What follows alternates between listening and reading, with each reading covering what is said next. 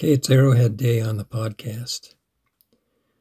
And uh, I want to start off by telling you that on private land, it is not illegal to pick up an arrowhead. But on state land and federal land, that includes BLM and Park Service land, it is a federal offense, a felony, to pick up artifacts. And in Utah, there's a Utah law that specifically prohibits that even disturbance or collection of human remains, including bones and artifacts at grave sites. So if you must collect something, do it on private land. Where would you look? Well, in, in San Juan County, in this part of the country, um, they're everywhere. There's definitely not as many of them as there were before, but you can find them quite easily if you take the time to look. And you'll be looking in prominent uh, waterbeds, uh, creeks, uh, high spots near water sources like springs, maybe where uh, there's new exposure of, of dirt or sediment, or where sediment's been moved by the rain, and underneath rock overhangs. And once you find something, um, if, it, if, you've picked it up on private land and it's legal for you to have it, and you want to identify it, there's a website that can help you do that. It's called projectilepoints.net. That's projectilepoints.net. Most arrowheads are made of chert. Chert is a catch all term that describes a, a number of varieties of uh, microcrystalline and cryptocrystalline quartz.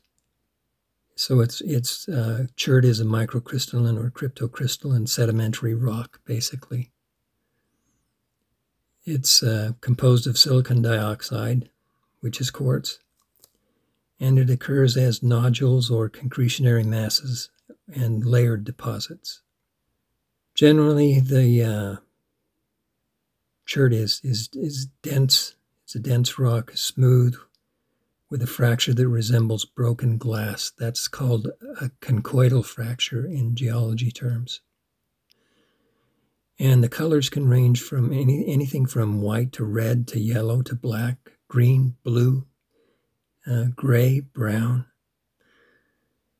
And there are different varieties. Basically, they all, fun, all fall underneath the uh, category of chalcedony. Chalcedony includes a number of different uh, varieties of what we refer to often. It, it's kind of funny because there are so many terms for the same types of rocks. Chalcedony includes jasper, agate, onyx, flint, and uh, there's no way that you can really distinguish between them in the field. Chert forms in two different ways. The first is um, quartz in solution gets precipitated into rock cavities, and that commonly happens in limestone rock. And the second way chert gets formed is deposition of tiny silica skeleton organisms called radiolarians or diatoms in uh, sedimentary rocks.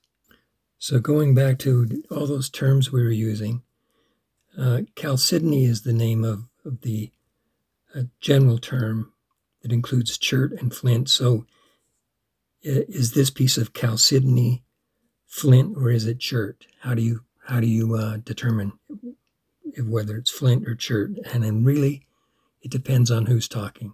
If it's a geologist, it's going to be chert.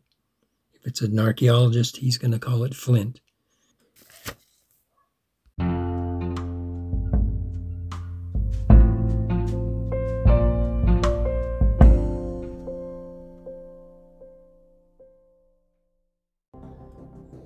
It's early morning, June 10, 2009, in Blanding, Utah.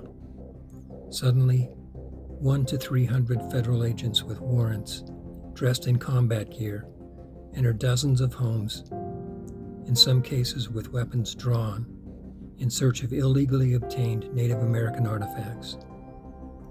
23 men and women, aged 27 to 78, are arrested and shackled at the wrist, waist, and ankles Official documents put the number of agents that actually invaded Blanding that day at somewhere between 240 and 300. It was the first time many of the BLM agents were allowed to dress in their combat gear and carry their assault rifles. Was all that military force assembled to confront a band of violent terrorist gunmen?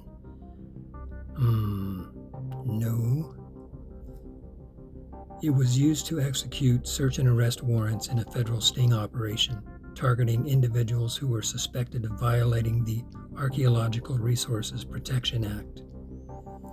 The raid is still considered an act of brutality by Blanding residents who remember that day, given the nature of the offenses. None of the suspects were considered violent. No evidence, no evidence existed of an organized criminal ring. The feds had sent in their own informant to convince artifact collectors to violate one law or the other. And, and the BLM inflated estimates of at least one, one of the items to justify felony charges.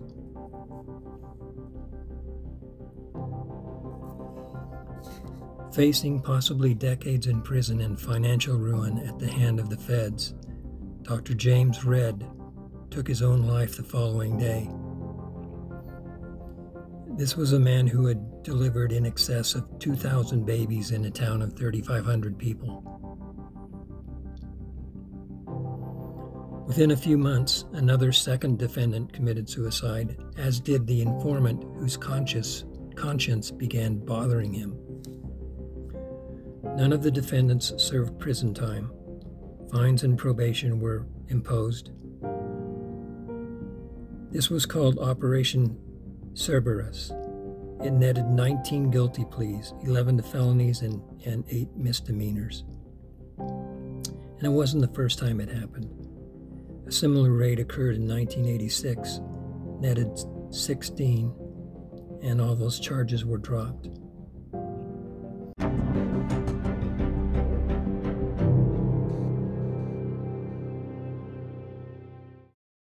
We just passed the 12th anniversary of the raid on Blanding.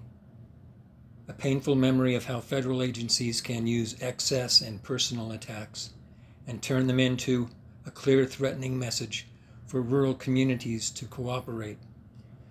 Both the Native Americans and the whites in the region have been at odds with the federal government for decades, and the federal government wanted to remind everyone that they were in charge.